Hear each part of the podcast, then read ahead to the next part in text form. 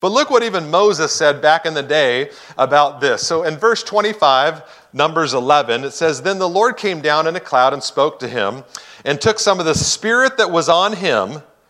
So Moses had a big portion of the Spirit. Now, this could be a whole other topic, but in the Old Testament, not everyone had the Spirit of God on them. It was given proportionally as a God willed and did as he willed. So it wasn't a random thing like today where the church every one of us can have the Spirit of God upon us. But check out what he says. So he took some of the Spirit from Moses and put it on the 70 elders. And as soon as the Spirit rested on them, they prophesied. But they did not continue doing it. Verse 26, "Now 2 men remained in the camp, one Eldad and the other named Medad, and the Spirit rested on them. Then there were among those registered, but they had not gone to the tent." So they were out in the community. They hadn't come in like they were supposed to, but those two of these got the Spirit on them, and so they prophesied in the camp. And check out what happens in verse 27. "And a young man," this is Joshua, "he ran and told Moses, Eldad and Medad are prophesying in the camp, and Joshua the son of Nun, the assistant of Moses, from his youth, said, 'My Lord, stop them.' But Moses said to him, 'Are you jealous for my sake? Would that all the Lord's people were prophets, and that the Lord would put his Spirit on them.'" Wow, Moses had it going. He understood that, wait a minute, don't be jealous for me thinking that I need to be the only one with this Holy Spirit on me. Wouldn't it be that all of the people of Israel had the Spirit so that they all prophesied and proclaimed God's word and all lived together? And he was speaking forth to what one day would happen at Pentecost, where everyone would have that ability to have the Spirit of God on them. But what a great viewpoint to say, look, don't be jealous for me. Wouldn't it be better that everyone had the Spirit of God? And then we look at God's original intent again with Joel in Joel 2:28. You know this, you don't have to turn there, you can mark it down in your notes. But Joel 2:28 prophesies ahead about the day of Pentecost, saying, kind of the same thing Moses is saying, "And it shall come to pass afterwards that I will pour my Spirit on all flesh. Your sons and your daughters shall prophesy, your old men shall dream dreams, and your young men shall see visions. Even on the male and female servants in those days I will pour out my Spirit." And look at verse 30. "And I will show you wonders in heaven and on earth, blood and fire and columns of smoke. The sun shall be turned to darkness and the moon to blood before the great and awesome day of the Lord. And it shall come to pass that everyone who calls on the name of the Lord shall be saved. From in Mount Zion and in Jerusalem there shall be those who escape, as the Lord has said, among the survivors shall those who call, whom the Lord calls." So we have this vision of Joel saying that one day God's going to pour out his Spirit on all flesh. And then, we know that happens in Pentecost. And then really quickly, look at John. John says the same thing in Matthew 3:11. He said, "I baptize you with water for repentance, but he who is coming after me is mightier than I, of those sandals that I am not even worthy to carry. He will baptize you with Holy Spirit and fire." And you think, wow, so this is all these prophetic words through Moses and Joel and even John leading up to Christ and what he did was all pointing to one thing, the birth of this new thing called the church, this new thing called the called out ones, this new covenant that was coming, this new kingdom that God was coming in and establishing, all in the essence of what God wanted from the beginning. What was God's original intent? Because, we're trying to dive into that a little bit in this series about what was God's original intent about us, you and me, being his hands and feet on this world, the church, the people that are called out. And so God shows us in these things that his original intent was to have his Spirit on each of us, for us to be God dwellers, God in us, living in this body, this being of a spirit, soul, and body, that God would make his temple in us and that we would go and take this world for him. I mean, isn't that an awesome privilege? A crazy, awesome thought of God's original intent was that he wants to be with you. He wants to live in your heart, in your life, all the time. And not just a God that's there in concept, but in actuality. Like, God is a living being more real than what you see around you, more real than your spouse or friend. It's more real than anything in this world. He's a living being, a creator, no beginning and no end, is living in you and wants to talk to you and be with you every day and help you become all that he's called you to be. That's God's original intent for what this church was about, that God Emmanuel, God with us, is that's the hope of glory. And it's amazing that we have to see through God's lenses now that his whole passion from the beginning of all time was that he would be with us, that he would live in us, and that we would not just have a relationship with him through a building or a group of people, that we would not have a relationship with him just through a book that's written that's amazing and awesome, but it is a written book. He's not a written book. God is not a book. God is not a page. He's not a word. He is the Word. He is Creator. And God is alive today and has all his faculties about him. He can communicate. He can love. He can have all the emotions that he's given partially to us. He has in him and perfect. And so if you think that you can just have a relationship with God through the Bible study you attend or even through the Bible, the Bible's great and it's our standard and plumb line, but that's just the beginning of who God is. God's not limited to the pages in that Bible. God's God. That's right. And so we have to understand that the essence of the beginning of the church is that God lives in you and he wants to know you intimately and talk to you and speak to you, and he has words to say to you that are going to be in alignment with the Word, guaranteed, but it'll fulfill and be even bigger in your life as he makes you into the person he wants you. It's awesome. How do you think you could give up your life for Christ? How many in here do you think you're really ready? Someone came in this room, said, "Deny Jesus, or I'm shooting you," and he shot a couple of us. Would you say, yeah? I mean, mentally, yeah, we say, yeah, I'm ready, but we don't know. We can only think because we're so far away from what real persecution is. We don't even know that, and so we hope, but we want to be to the place where we are ready. We want to be to the place where we are ready for that no matter what, because Jesus promised persecution, guys. And even in the beautiful essence of what God's original intent in his church was, that he would live in us and be tabernacle with us, living with us, that in that same essence that he said, look, you're going to go through things in your short little life that are going to make you into something I'm calling you to be. So don't get focused on it because it's coming. Persecution's coming. And you need to be ready for that. God's original intent. You know, the new church had some rough days ahead. When they were birthed, you know, we see and we read a beautiful, segue there in Acts 2:42. And it sounds like, wow, what a peachy place to be. You know, how awesome. Everything's going. Everyone's sharing. Everyone's loving each other. Wow, what a great thing. And even though it was beautiful in its infancy, it had a lot of issues that it was going to be facing. In fact, not long into Acts, you start seeing this beautiful thing that started in the church starting having its challenges.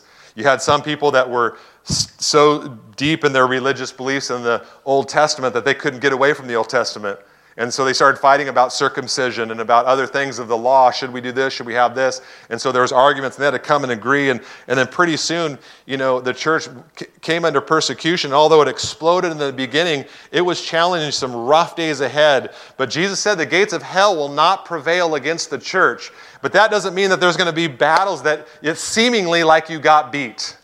And I know in your life today, you're probably thinking, and in your world, that you're facing some battles that you're thinking, man, I've lost a few battles here and there, but God said the gates of hell won't prevail, but I feel like it has. And, you know, sometimes in a fight, you get knocked down. But it's not about that you get knocked down. That doesn't mean defeat, okay? You got to get back up. And some of you today are fighting stuff where you've been knocked down, and you need to get back up and fight again. And I'm telling you, there's some things in your life that are burdening you down that you probably don't, people in this room don't even know about, the inner battles that you're having, that you're feeling like you're getting defeated, or the things in your work or your life that you're fighting. But I'm telling you, you've got to get back up. You've got to get back up. And I want to play a short video that Allison's going to play for us. And Chris, if you could put the video lights on so it lowers the lights a little bit. I want you to watch this video and just and then we'll talk a little bit after it. I don't know if you're familiar with that story, but it is an incredible story, a sports story about Buster Douglas coming back. And you beat one of the greatest fighters, and it was about his why. Did you hear what he said? Your why's got to be greater. Your why's got to be greater. than what you're facing. And when you guys are facing stuff, and I know you are, and this is a sports analogy, but this is more real in the spirit than it is in sports. It's real because you have an enemy that is going to punch you in the mouth, just like he said. He doesn't care how nice you've been, how much you've given to the church, how much time you spend at the church, how much you read your Bible. He doesn't care about how long you've been a Christian. He cares about three things: kill, steal, and destroy. And so you've got to face that, knowing that that's coming your way, but knowing that you have the power in Jesus Christ. Your why is in who you serve. We sang today, I'm no longer a slave. I belong to Jesus. I am a child of God. You are birthed as a new person. And so when you're facing these challenges, your why has to be seated in Christ, knowing that you are God living in you. You're God's kid. You're God's princess. You're God's prince. You're God's person. You have the power. The Bible declares that the same power that raised Jesus from the dead lives in you. And so when you face your obstacles this week, when you face the things in your life that are tearing you down, be the church. Be the church, God living in you, and get up and say, no, I'm going to fight back. I'm never going to give up. I have promises. Guys, you guys have promises. The things that you're facing, you have promises in the Word that says He'll never leave you, nor forsake you, that you're going to be the head and not the tail. He's got promises throughout the whole Word telling you who you are, what you can do, but you've got to walk in it. You've got to get back up and you've got to fight. And guys, this is the essence of the church. The essence of the church has always been from day one that hell is trying to destroy its work, but it's not gonna do it. And look at what happened. I don't know if you're familiar with that story, but it is an incredible story. By the year 300 AD, there was a massive persecution about Buster Douglas coming and the church. Back. And 70 AD, the temple had been destroyed. Beat one of the greatest fighters. By 300 AD, massive persecutions, it was about his why. Did you hear what he said? And then the Roman Empire started crumbling and falling. And then the church was even persecuted, where they got to where there was all the beautiful gifts. You guys are facing stuff, and I know you are. And this is a sports analogy, but this is more real in the Pentecost. And they saw all these beautiful things of it's real because you have an enemy. All the gifts of the church going to punch you in the mouth, just like he said. He doesn't care how dark you've been, how much you've given to the church, how much time you spend at the church, how much you read your Bible. He doesn't care about how long you've been a Christian. He got in the church so beaten down. He cares about three things: kill, steal, and destroy. There was no life left. And so you've got to face that, knowing that that's coming your way, but knowing that you have the power in Jesus Christ. Your why is in who you serve. We've said today, stands true no matter what we see, no matter how we perceive it, no matter how we feel emotionally. Does not matter to God. Facing these challenges, your why has to be seated in Christ. We see the Great Awakenings and the Reformation. God living in you. You're God's kid. God and getting God's princess, you're God's prince, you're God's person. You have the power. The Bible declares that the same power that raised Jesus from the dead lives in you. I'm not going to do it my way or what I think this corporate America says I should do, obstacles this week, or what the world sees as the things in your life that are tearing you down. Be the church. I'm going to trust God no matter what I see. God living in you. If I see giants in my land, and say no, I'm not going to give in. And say, oh man, they're too big for me. Because in your emotional state and your flesh, you're always going to see the problems in your life. The challenges that the enemy brings in and God brings in and rises throughout the whole word, telling you who you are, what you can do, but you've never too big for you. God is bigger. God, all things are possible with Him. You've got to fight. And guys, this is the essence of the church. Remember, the essence of the church has always been from day one that hell is trying to destroy its work. Work with me here and start thinking about it's not going to do it. And look at what happened. I mean, by the year 300 AD, there was a massive persecution. So let's quickly review and get into a few things today. 70 AD, the temple had been destroyed. I want to review quickly on our 300 AD devotion. Massive persecutions, massive killings. Maybe a minute. And then but I want you to, Roman Empire started a couple bullet points of remembrance. And then the church was even persecuted. Where devotion to God has always been about God and the people, right? Each other. Devotion to God, devotion to His church has always been about God and the people, not a building or denomination. All the gifts of the church that we see in the early church. It's always been about putting Him first and loving each other. Jesus said it. The greatest two commandments: love the Lord your God with all your heart, mind, soul, strength, and love your neighbor as yourself. These are the two greatest. And everything else hinges on these two. You can say this: to the church and the success of the church, it depends on two things. The gates of hell will not prevail. People loving God with everything they have, no matter how we perceive it, no matter how we feel emotionally, does not matter to God. God's word will prevail. If we can just focus on those two things, who cares about all the other things we're trying to do as a church? Reviving God, love God with all your heart. That's what I'm telling you. Get on your knees in the morning. Get in the Word of God. Do your devotions. Go to a Bible study that's going to teach you how to hear God's voice better. Do things that are going to get you closer to God. Pray.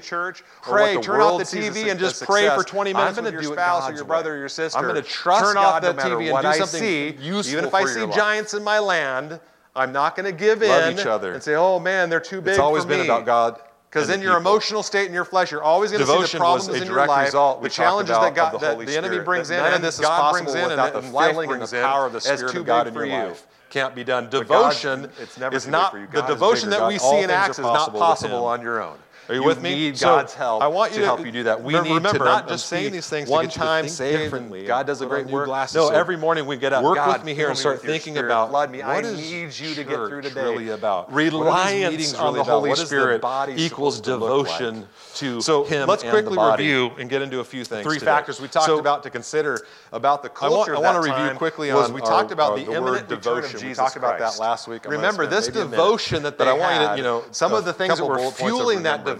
See, and we miss these. I believe these are greatly missed in our culture today. God and the people, and I'm trying to get these back into my heart so they're more real and pertinent. So the first one is Jesus' imminent return. At that day, that church believed that it's always been about putting Him first. And loving each other. Jesus said it, the greatest two commandments, love the Lord your God with all your heart, mind, soul, and strength, and love your neighbor as yourself. These are the two greatest, and everything else hinges on these two. You can say this, to the church and the success of the church, it depends on two things. People loving God with everything they have, it doesn't matter whether we return to life or not, you've got to be ready every day, and we have to have that element of knowing and trusting that Jesus is returning. If we can just focus on those two things, who cares about all the other things? We're trying to do as a church. Incorporate that into your thinking. Love God with all your heart. That's what I'm telling you. Get on your knees in the morning. Get in the Word of God. Do your devotions. Go to a Bible study that's going to teach you how to hear God's voice better. And give an account for what you're doing in your life right now. Do things that are going to get you closer to God. Where are you spending your time? Where are you spending your money? Turn off the TV and just pray for 20 minutes with your spouse, your brother, your sister. Are you good to say, God, put my life up on the screen? Turn off the TV and do something useful for your life. Or is our screen going to be filled with all of our selfish desires, all the things that we want to do, and a little bit of Him? Devotion was a direct result we talked about of the Holy Spirit. I want to be ready and see the church was at a point where they were expecting the return literally. Devotion, so their actions dictated that we see in Acts is not possible on your own. Are you kidding me? I'm meeting every day at so-and-so's house. We're praying. We need to not just be one time saved and God does a great work. I mean, it was any day now. So they had that, and we have to have that mindset, even though in the history we have 2,000 years. It could be another 1,000. Equals devotion to Him and the body. But to us, we have to make it that it has to drive us saying, no, I need to make decisions in my life today as if He's coming tomorrow or tonight. Remember, this devotion that they had, some of the things that were fueling that devotion. Decisions based upon that. We miss these. I believe these are great things to do in our culture today. And I'm trying to get these back in my heart so they're more real and pertinent. I mean, it does me, so that's a challenge. The first one is Jesus' imminent return. Second was a persecution. At that day, when they made this decision and they got saved, there was already persecution in their life. The church already hated Jesus. They all thought it's. And the Jews that did not convert were animate hatred of the church. They did not like what they're doing, especially when the Spirit got on them. They started healing people and setting people free, and they grew, and people were leaving their church. They were jealous, angry, mad, and hatred. They want to murder them. And then pretty soon, a couple chapters in, it doesn't matter whether it returns in your life or not. You've got to be ready every day. There was persecution that drove this devotion to God, and we don't have that in our society. None of it. I was just thinking of my mom yesterday who passed away last year and was saved, probably in her, I don't know, I think late 20s, early 30s, she got saved. Are you prepared to meet Him face to face and give an account for what you're doing in your life right now? Where are you spending your time? Where are you spending your money? Is it going to be, are you good to say, God, put my life up on the screen, and me, I'm 48? Or is our screen going to be filled with all of our selfish desires, all the things that we want to do, and a little bit of Him? I mean, can you imagine? God, help me, help us. I know this for me. I want to be ready and see that church was at a point where they were expecting the return, literally. So their actions dictated that He's coming back. Are you kidding me? I'm meeting every day at so-and-so's house. We're praying. Because He's coming back probably Thursday. you know, I would, right? I mean, it was any day now. So they had that, and we have to have that mindset. Even though in our the history we have 2,000 years, it could be another 1,000. We work in and to bring safety to that. But to us, we have to make it that. So it would be each other that would be more important. I need to make decisions in my life today. Who cares about a building or a service or a youth night or whatever? It doesn't matter. What would matter to me mostly would be you and me having a relationship based upon that. If Jesus is coming tonight, is this a good thing to do? If I go to Craig's house, he'll give me a place to sleep and give me a meal. Wouldn't it change what your priorities may be? You know what I mean? Like there's this. I mean, it does me. So that's a challenge that we need to do. So important. Second, so thus you see in Acts 2:42. So when they made this decision and they got saved, this incredible thing of meeting every day, daily praying, eating together, loving each other, giving when there was need, and the Jews that did not convert were animate. Hatred of the church. They did not like what they're doing, especially when the Spirit got on and they started healing people and setting people free, and they grew and people were leaving their church. They were jealous, angry, mad, and hatred. They want to murder your family. Pretty soon, a couple chapters in, you were kicked out. Probably never talked to again from your Jewish family because most of them were Jews converting at first. That drove this devotion to God, and we don't have that in our society. None of it. I was just thinking of my mom yesterday, who passed away last year, and they got saved. Was saved, probably in her, I don't know, I think late 20s. Early 30s, she got saved. Said, hey, this guy's taking away our money. Saved her whole life, no more idols, right? So did all this great stuff. When you made a decision for Christ, here it's just raise your hand and get a little packet of free coffee, and you're good. Back then, you make a decision for Christ. You do what they do in China these days, which is in the book Letters to the Church. Francis Chan writes about a time where they sign a contract when they get saved, saying, I'm okay to get thrown in jail, in prison, and maybe killed. I'm good with that. I'm finding your God. I'm yours. Today, might get arrested. So it's a bigger deal than we do. In America, we don't have that. So it lacks in our devotion. And it especially lacks in our devotion, firstly, a little bit to God, but mostly our devotion to each other is really lacking in our church here, but also in most churches. Devotion to one another is rare. To a deeper kind of devotion, knowing that. And I want the Rivers Church, I want us to focus, put on new lenses, and see God, and I want to bring each other in a whole new light. Are you with me? We need to have a revolution. So it would be each other that would be more important. Who cares about a building or a service or a youth night or others? Whatever, it doesn't matter. What would matter to me mostly would be you and me having a relationship where I would be in this relationship where I know if I go to Craig's house, we'll give me a place to sleep. Whatever God, we just prayed over you guys. I know He'll pray for me. You know what I mean? Like there's this. I care more about you because that was so important. If I just see you on Sunday and the next time I think about you next Sunday, what is that? This incredible thing of meeting every day, daily praying, each other, loving each other, giving when there was need. Then you'll know what true devotion is, and then really thirdly, about. Another. Then you'll know what true family is about. Another then you will know what factor in this culture was there was no one else. Power is about, and I mean this. Power there was no one else because when you got saved and converted, in fact, to without unity, we're hopeless. We can have all these great gifts and cool things and great your family denied you. Buildings, but if you we don't kicked have out, you probably never talked to again from your Jewish family because most of it was Jews converting at first. All that stuff is, and then it probably got even weird in Ephesians when people were so steeped in sorcery and magic. Remember in Ephesians, Paul. So we looked at. They got saved and they burned all the books. A few words we looked at devotion, but I want to look at two words wrapping it up this week. Why devotion to the apostles' teaching? No more idols, right? So why was there a devotion in that list? In Acts 2:42, and they were devoted, and you're good. And the first thing that list is teaching. That's kind of weird to me. You do what they do in China these days, which is in the book Letters to the Church. Francis Chan writes about a time where they sign a contract when they get saved, saying, "I'm okay to get thrown in jail, in prison, and maybe killed. I'm good with that. I'm signing here. God, I'm yours." Teaching such a big deal. So it's a bigger deal. Well, let's look at a couple words. We do in America. We don't have that. So what it lacks in our devotion. In Greek, and it especially lacks in our devotion. Firstly, a little bit to God, but mostly our devotion to each other is really focusing back on the authority of the sender. So this was a sent one. Devotion to one another and the apostles were obviously something that few and far between. And I want the Rivers Church. I want us to focus, put on new lenses, and see God, and I want us to see each other in a whole new light and establish churches and grew churches. So they were apostles in that manner. And we talked about less self-centered about me and my life.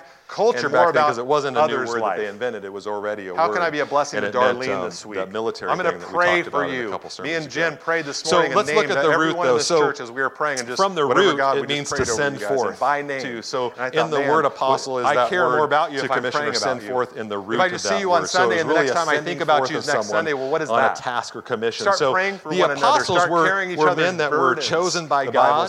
And then you'll know what true devotion is really about. Then you'll know what true family family is about. Get all then shooken up with this, but apostles. There's apostles today. Just like there's teachers in the unity today, of God's body. Today, in fact, without unity, we're hopeless. We can have all these great gifts and cool things. The original apostles are all great worship teams and big buildings, but if we don't have the church, still needs all the fullness of unity. Element of the church. None of that is all that stuff. That's a whole other sermon, but useless and worthless. They were devoted to the apostles' teaching, but this remember was the beginning baby of the church when these apostles were establishing a few words. We looked at devotion, but I want to look at two words. So teaching, the root word for teaching there, or devotion to the apostles' teaching. So why was there a devotion in that list in Acts 2:42? And they were devoted. It has the and the first thing on the list is teaching. That's kind of weird to me. Shouldn't it see devoted to? It's really about the time-honored. Or reliable praying. Word of God. Prayer, so it was the prayer. That should probably have been first. What was we thinking? Was he just randomly throwing out words? You could have the teaching in any area. Why was teaching such a big deal? But in this context, let's look at a couple words. So apostle, it had to do with what was viewed as reliable in the Greek. And what was Jesus' means this. Apostle means someone sent. It's the same word they used. Remember when Jesus was teaching, really focusing back on the authority of the sender. So this was a sent one, a commissioned one.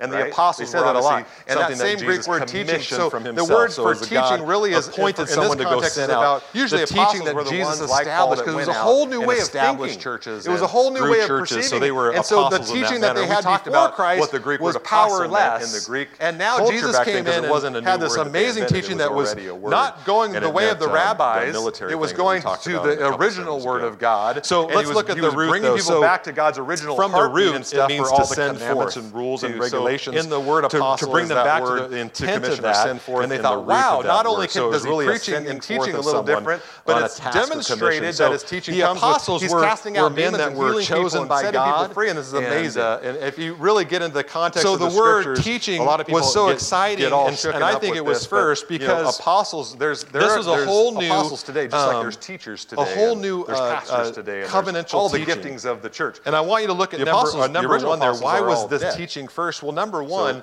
the church I want you to write in it was a powerful new covenant element of the church working. So if you think about this, it should be one of the primary things that we do when we gather is talk about, especially in this baby church that didn't know what it meant. They had to go over this whole new powerful covenant, right? So teaching, the root word for teaching there, or what the definition for teaching. The Bible says every promise of God is yes and amen. Is really about more doctrine or teaching. We need to study this. So why do you think they're hungry? They were hungry because for thousands of years and generation after generation, the connotation in the word going through this law, like D, when you got saved, it's really about said, don't do this, don't do this, don't do this, reliable, and that wasn't right. But so the same thing, they had been in that type of thinking for years, and now Jesus is saying, so no, you can have the teaching in any area in this word, but in this context, and so the apostles were going church by the Spirit of God. What was viewed as reliable, remember what it said back here in the Old Testament for this. It's the same word they used. Remember when Jesus, now that we don't, now that teaching and then he died, would heal somebody and they go animals anymore. Because that was a covering, that was a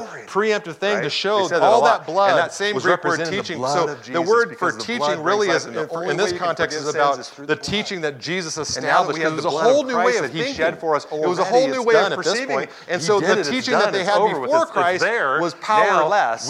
And now Jesus came in and had this amazing teaching that was not going the way of the rabbis. He's not going to the original word of God. And he was bringing people back to God's original heartbeat and stuff. For all the commandments and that's the only reason we're regulations in his presence to bring them back to the they had to learn all this stuff and learn all these great promises not only God has, so no wonder and teaching a little different, but it's demonstrated that his teaching comes with, he's casting out demons and healing people and setting people free, and this is amazing. He took bread, and you remember this verse, gave thanks and broke it and gave it to them, saying, this is my body, and I think it was first do this in remembrance of me. This was a whole new, the same way after the supper, he took the cup, saying, this cup is the new covenant in my blood, which is poured out for you. And I want you to look at number one there. Remember why was this teaching first? Well, number one, we talked about, I want you to write in it was together. Remember, they go over the contract. They talk about, if you think whatever is yours is now mine, and whatever is mine is now yours. So we gather. There's a lot of stuff about, especially in this baby church that didn't know what it meant. They had to go over this whole new, powerful covenant, new covenant with all these awesome promises. Number two, right?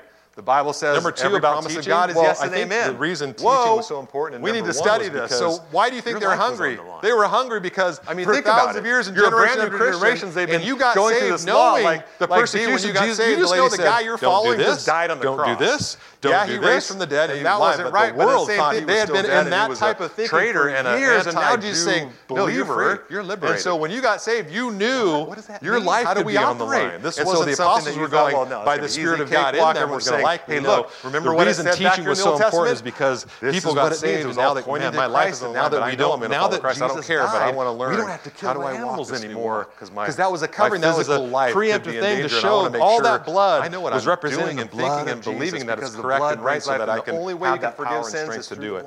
Because, you know, knowing God, knowing Him, and believing and trusting in Him brings a power to your life. He did it. It's done. You know, Jesus taught about persecution that would come in Luke 21. God sees us through the blood of Christ. I'm going to read it later, but He'll only accept the blood of Jesus. And so I believe that He's not going to accept your good work. He's not going to accept how many times we get good teaching so that we can know. The only thing God accepts is the blood. And that's the only reason we're able to be in His presence. What are the things I have? What do I need to do? They had to learn all this stuff and learn all these great promises that God had, so no wonder covenant in that it was first. Was telling them all powerful new stuff. Covenant. So number three, Luke, I think another reason would 22:19. Not only was your physical life on the line, but your eternal life. Gave thanks and broke it and gave it to them, saying, "This is my body. Wow, you know, it's been given for you. Do this in remembrance of me." About how I live this life. In the same way, after the supper, Jesus didn't say, "Hey, just confess my name once and go do whatever you want, live however you want, and it'll be good. Don't worry about it." Covenant. Remember when we talked about covenant a couple months ago? We talked about two parties coming together. Remember, they go over the contract. They talk about, "Hey, whatever is yours is now mine. Whatever's mine, you better have oil ready because you don't know when I'm coming back." There's a lot of stuff to discuss. They had all these teachings. So now, why was the apostles' teaching so important? Because so they're learning all these new things about the eternal life on the line. And it's not about just whether I make it to heaven or not. Number two, about teaching. Now, I think the reason teaching and what He brought to this new covenant was how I live in this time alive physically. I mean, think about it. You're a brand new Christian, and you got saved knowing the persecution of Jesus. You just know the guy you're following just died on the cross. How I live in that eternity does vary. Some people think that, I don't care. The world thought he was still dead, and he was a traitor and an anti-Jew believer. It's going to be enough difference that it's going to be worth. And so when you got saved, you following and trusting God, your life could be on the line. This wasn't something that you thought, well, no, it's going to be easy, cakewalk, everyone's going to like me. No, the reason teaching was so important is because people got saved, and now that my life is on the line, but I know I'm going to follow Christ. I don't care, but I want to learn. Exactly the same for each one of us, and all the rewards were the same, which is clearly not. My physical life could be in danger, and I want to make sure I know what I'm doing and thinking and believing that it's correct and right. So no wonder the apostles' teaching was so important. These people wanted to learn. Because, you know, knowing God, Jesus said this, what does this mean? How do I, what should I be doing? I want to invest in my eternal life. You know, Jesus taught about persecution that would come in Luke 21. You can just put that in your notes if you want to read it later, but He promised persecution would come. And so I believe that devotion to teaching is so important that we get good teaching so that we can know. And then, of course, number four, I just put a whole way to relate to God. What are the things I have? What do I need to do? Relate to God. Why shouldn't I do certain things? And this new covenant and that teaching was telling them all that good stuff. So number three, I think another reason would be not only was your physical life on the line, but your eternal life was on the line. One time a year could go into the whole. I mean, when you got saved, wow, you know, my eternity is on the line about how I live this life. Because remember, I mean, just think of the way this new concept. How do I do whatever you want, live however you want, it'll be good. Don't worry about it. Communicate and talk to God. So they knew I've been trained so much in this way. He said, if you love me, you got to lose your life. Take up your cross boldly and follow me. You're going to be persecuted. You got to die to yourself. There's a whole new thing. So you better have oil ready because you don't know when I'm coming back. And so they had all these teachings. So now, why was the apostles' teaching so important? Because devoted one to another. Not only is my eternal life on the line, and it's not about just whether I make it to heaven or not. Quickly at fellowship. So fellowship, you all know the word koinonia, was how I live in this time alive physically determines how I'm going to live for my eternity. Not just whether I make it to eternity, but how I live in that eternity does vary. Some people think that, so it's not just one of these aspects. No, it's actually a very rich word. It's going to be enough difference that it's going to be worth deep word. In fact, Paul uses this word on this earth, and a few others use it, because God mostly uses this word if it was all the same in the New Testament, describing a variance of how we are to work together in this fellowship. If we all got to heaven, it was exactly the same for each one of us, and all the rewards were the same. Why were they devoted to fellowship? Why were they devoted to koinonia? Why were they devoted to So no wonder the apostles' teaching was so important. Why were they devoted to participating? Jesus said this. What does this mean? How do I share? What should I be doing? I want to invest in my eternal life. When Jesus said, read some dictionaries of it, talks about that there's more emphasis in this word about you coming into a partnership and you giving than there is you coming into this partnership to give. Big things were on the line. Jesus said it's more blessed to give than receive. And then, of course, number 4, I just put a whole way to relate to God. It's about you and me coming together in a fellowship to give ourselves into the whole group. Kind of like if you have a football team and you're a great defensive end or whatever, wide receiver, quarterback, and you think that so when you come in, you want to join the team and then everyone should give you everything. I mean, just think of the way this new concept of how do I relate? Here's some of my strength and my courage. Communicate and talk to God. No, you join a team to make the whole team better. And now you join a team to give of yourself to make the whole stronger. So there's a whole new thing. So coming into a group, as you can see, was a huge part of understanding and being devoted to Christ. Are you with me? So in the word koinonia, this is more about sharing in and giving of yourself for the whole than it is coming and jumping in and going. Next, I want to look at quickly at fellowship. So fellowship, you all know the word koinonia. So I wanted to explain that concept because in this very context of Acts 2:42 through 47, contributory help. It looks like wow, everyone's participation, given to the needs, sharing. Sometimes in our Western minds, we think, oh my gosh. So it's not just one of these aspects. It's actually a very rich word. But the word koinonia is more about that partnership. Deep word. In fact, Paul uses this word, and a few others use it, but Paul mostly uses this word over 20 times in the New Testament, describing a variance of how we are to work together in this fellowship. The word really talks about sharing in, and I want to talk about some of the ways this word is used in the New Testament to share in. So one of the first things that we share in with koinonia is we share in the work with each other. So why were they devoted way that we experience koinonia or fellowship together is that we join together to do the work of the ministry. We're joining together to share in the huge task. There's more emphasis in this word about you coming into a partnership. What a huge job, right? And we can only do that with coming into this partnership. And so we each join in fellowship so that we're going to say, I'm going to give all my resource, time, talents, treasures, everything I can to help us all as one body reach this task of ourselves by ourselves. So koinonia is sharing in the work. Kind of like if you have a big work for us to do. Luke 5:10 says this. Defensive and so also were James and whatever wide receiver, quarterback, who were partners. And you think that so when Simon, you come in, they were partners. You want to join the team and together to do the work.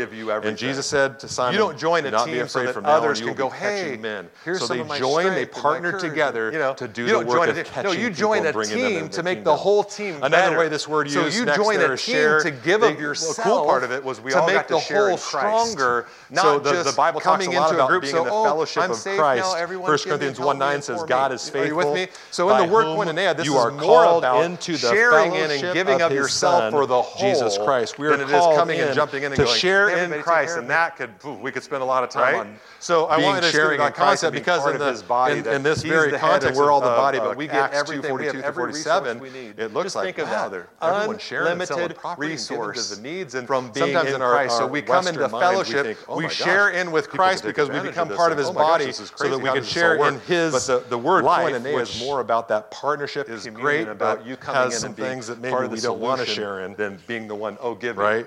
Ask not what I can do. The next one, I want you to write these down because sharing with Christ is one thing, and it's awesome. So koinonia. So but we're also to share. The word really talks about sharing in, and I want to talk about some of the ways this word is used in the New Testament to share in. So one of the first things that we share in with koinonia is we share in the work. And that gets a little bigger. A primary way that we experience koinonia or fellowship together is that we join together to do the work of the ministry. So koinonia we're joining together to share in the huge task that's set before us, with Christ and His life, but we all share in the life that He gives us. And we can only do that with each other.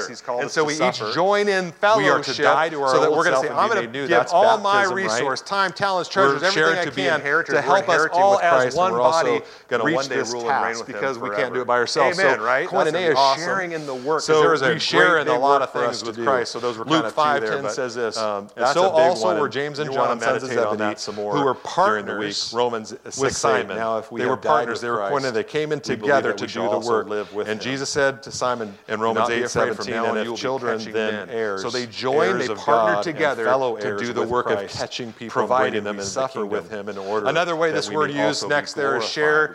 A cool part of it was we all got to share in Christ.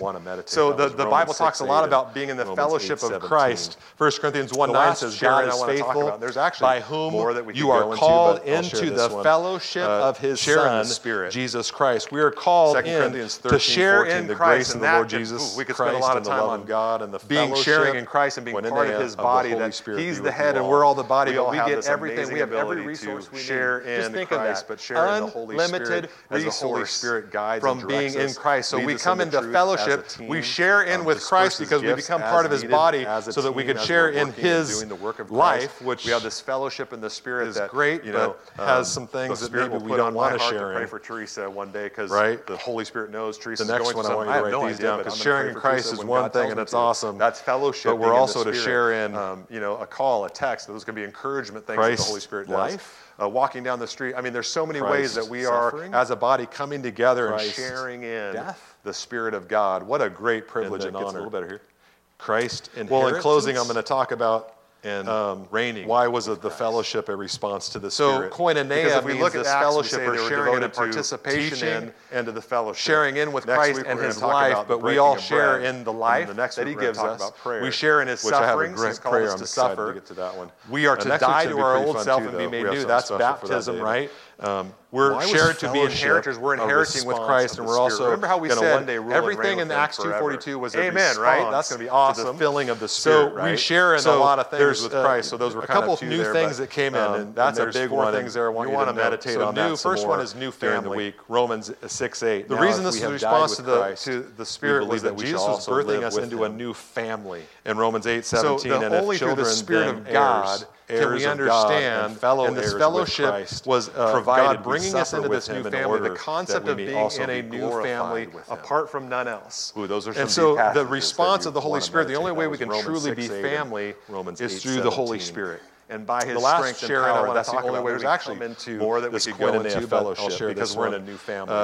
And then we also, number two, is a new world. 2 Corinthians 13:14, the grace of the Lord Jesus Christ, we would need and the love of God to help us. We're gonna need friends to help us forsake the old. We all have this amazing ability. So why is koinonia fellowship important? Because as we come to this fellowship, we're gonna need each other to help us forsake the old way. Disperse his gifts as needed. Put off the old selves. Put on the new. Right? We're transforming. We're changing. We're trying to get rid of all those old habits that we have in our life. We're trying to get rid of our things that would embarrass others. There's Holy Spirit knows the things going through something. I have no idea, but I'm going to pray. We're trying to get rid of that, but it's only with the help of each other and encouragement and the love that we can do that. So koinonia is so important, and because the Spirit birthed that, I mean, there's so many ways that we are as a body coming together, and we would need each other to help us through that. What a great privilege and honor! Could do it all himself and just help us. Well, in closing, I'm going to talk about wouldn't create unity, right? So God always is going to make it so that we need each other. Because if we haven't figured that out, that's one thing we got to get. God's always going to make it the church, the called out one, where we need each other for anything to work. We're going to talk about prayer.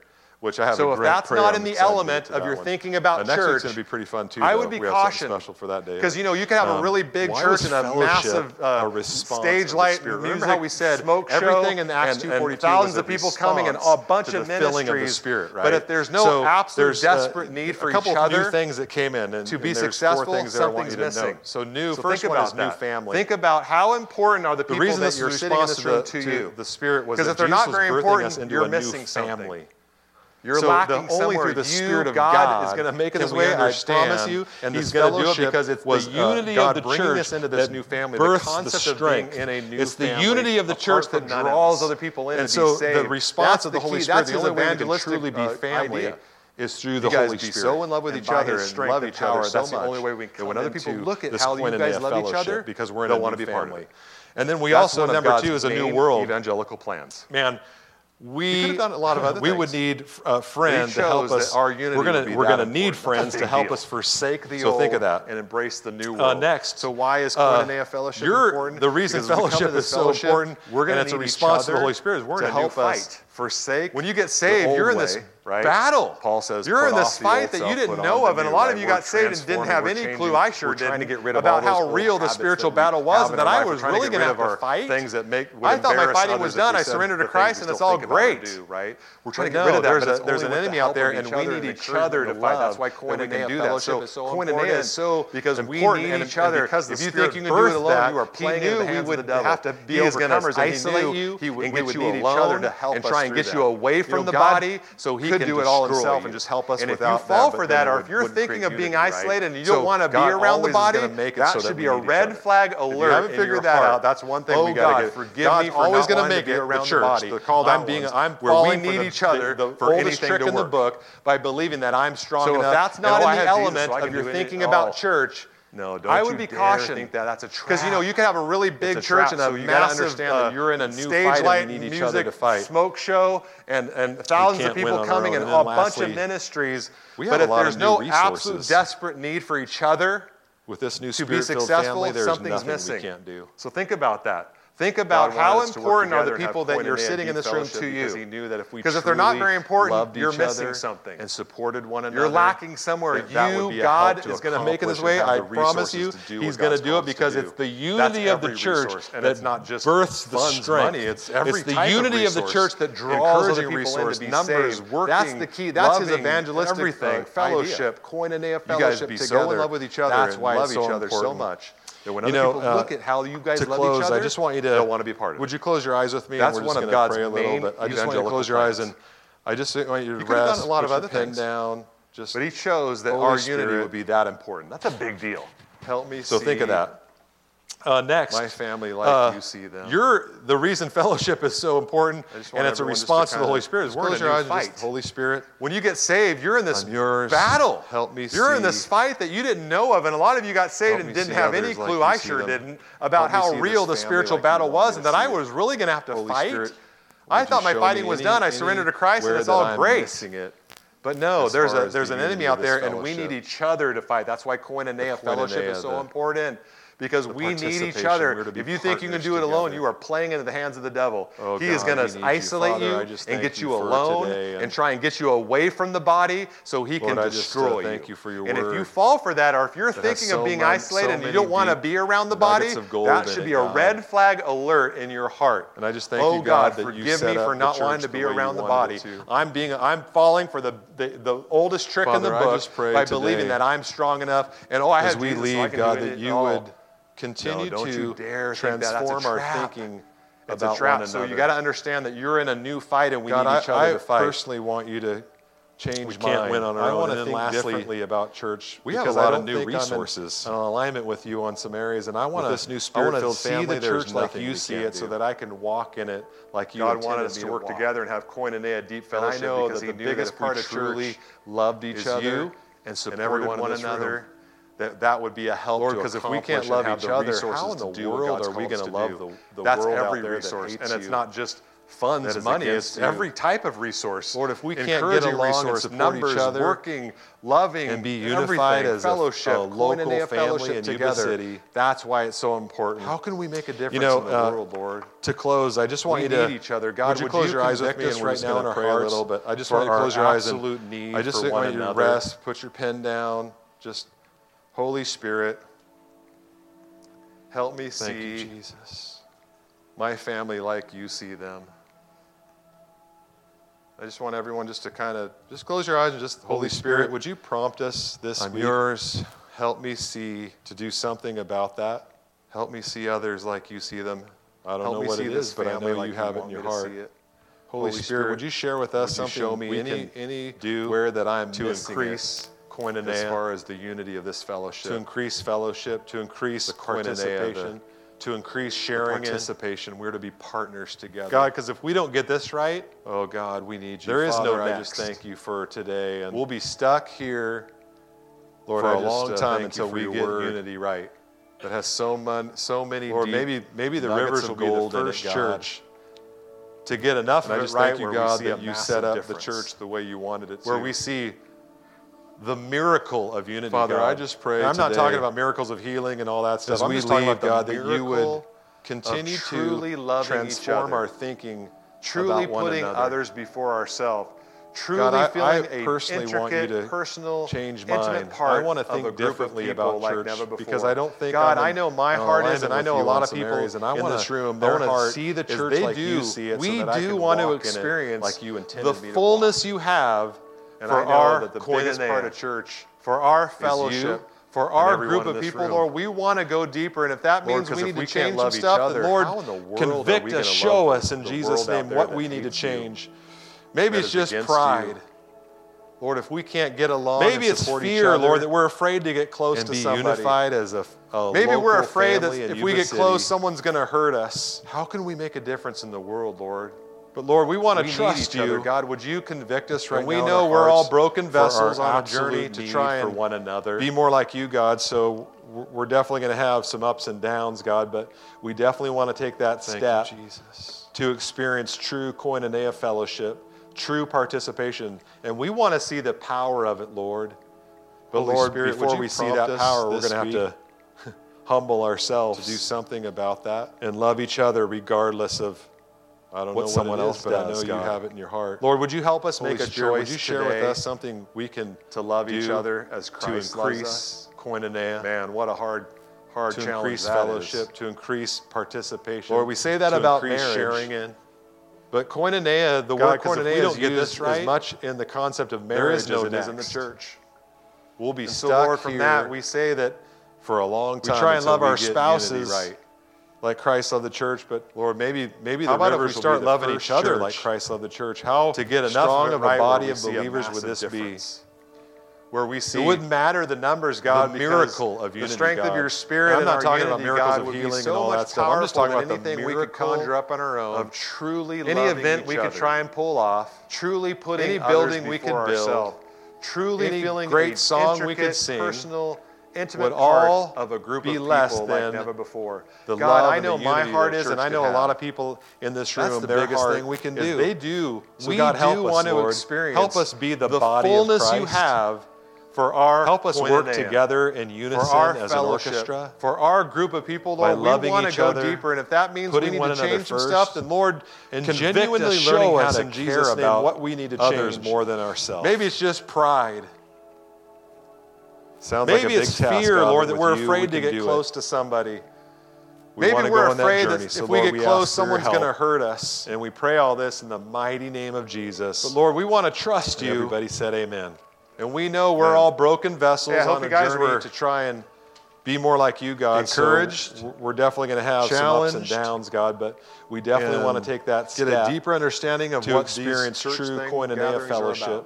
True that's participation, and we want to see the power of it, Lord. You'll meditate on it, but Lord, before we see that power, we're going to have to so that humble ourselves together and make us what He and love each other, regardless of what someone else does. God, Lord, would you help us make a choice today to love each other as Christ loves us? Man, what a hard challenge that is. Lord, we say that about marriage. But Koinonia, the word Koinonia is used as much in the concept of marriage as it is in the church. And so, Lord, from that, we say that we try and love our spouses like Christ loved the church, but how about if we start loving each other like Christ loved the church? How strong of a body of believers would this be? It wouldn't matter the numbers, God, because the strength of your spirit and our unity, God, would be so much powerful than anything we could conjure up on our own. Any event we could try and pull off, any building we could build, any great song we could sing would all be less than the love and the unity that a church could have. That's the biggest thing we can do. So God, help us, Lord. Help us be the body of Christ. Help us work together in unison as an orchestra by loving each other, putting one another first, and genuinely learning how to care about others more than ourselves. Sounds like a big task, God, but with you, we can do it. We want to go on that journey. So, Lord, we ask for your help. And we pray all this in the mighty name of Jesus. And everybody said amen. Amen. Hey, I hope you guys were encouraged, challenged, and get a deeper understanding of what these church thing gatherings are about. That's what we set out for. And I hope this week you'll take this, you'll meditate on it, you'll let the Holy Spirit take you further in it so that he can take us all together and make us what he wants us to be. Amen? All right, give someone a big hug before you leave. And we'll see you Wednesday. Try and make that if you can. We'd love to have you here.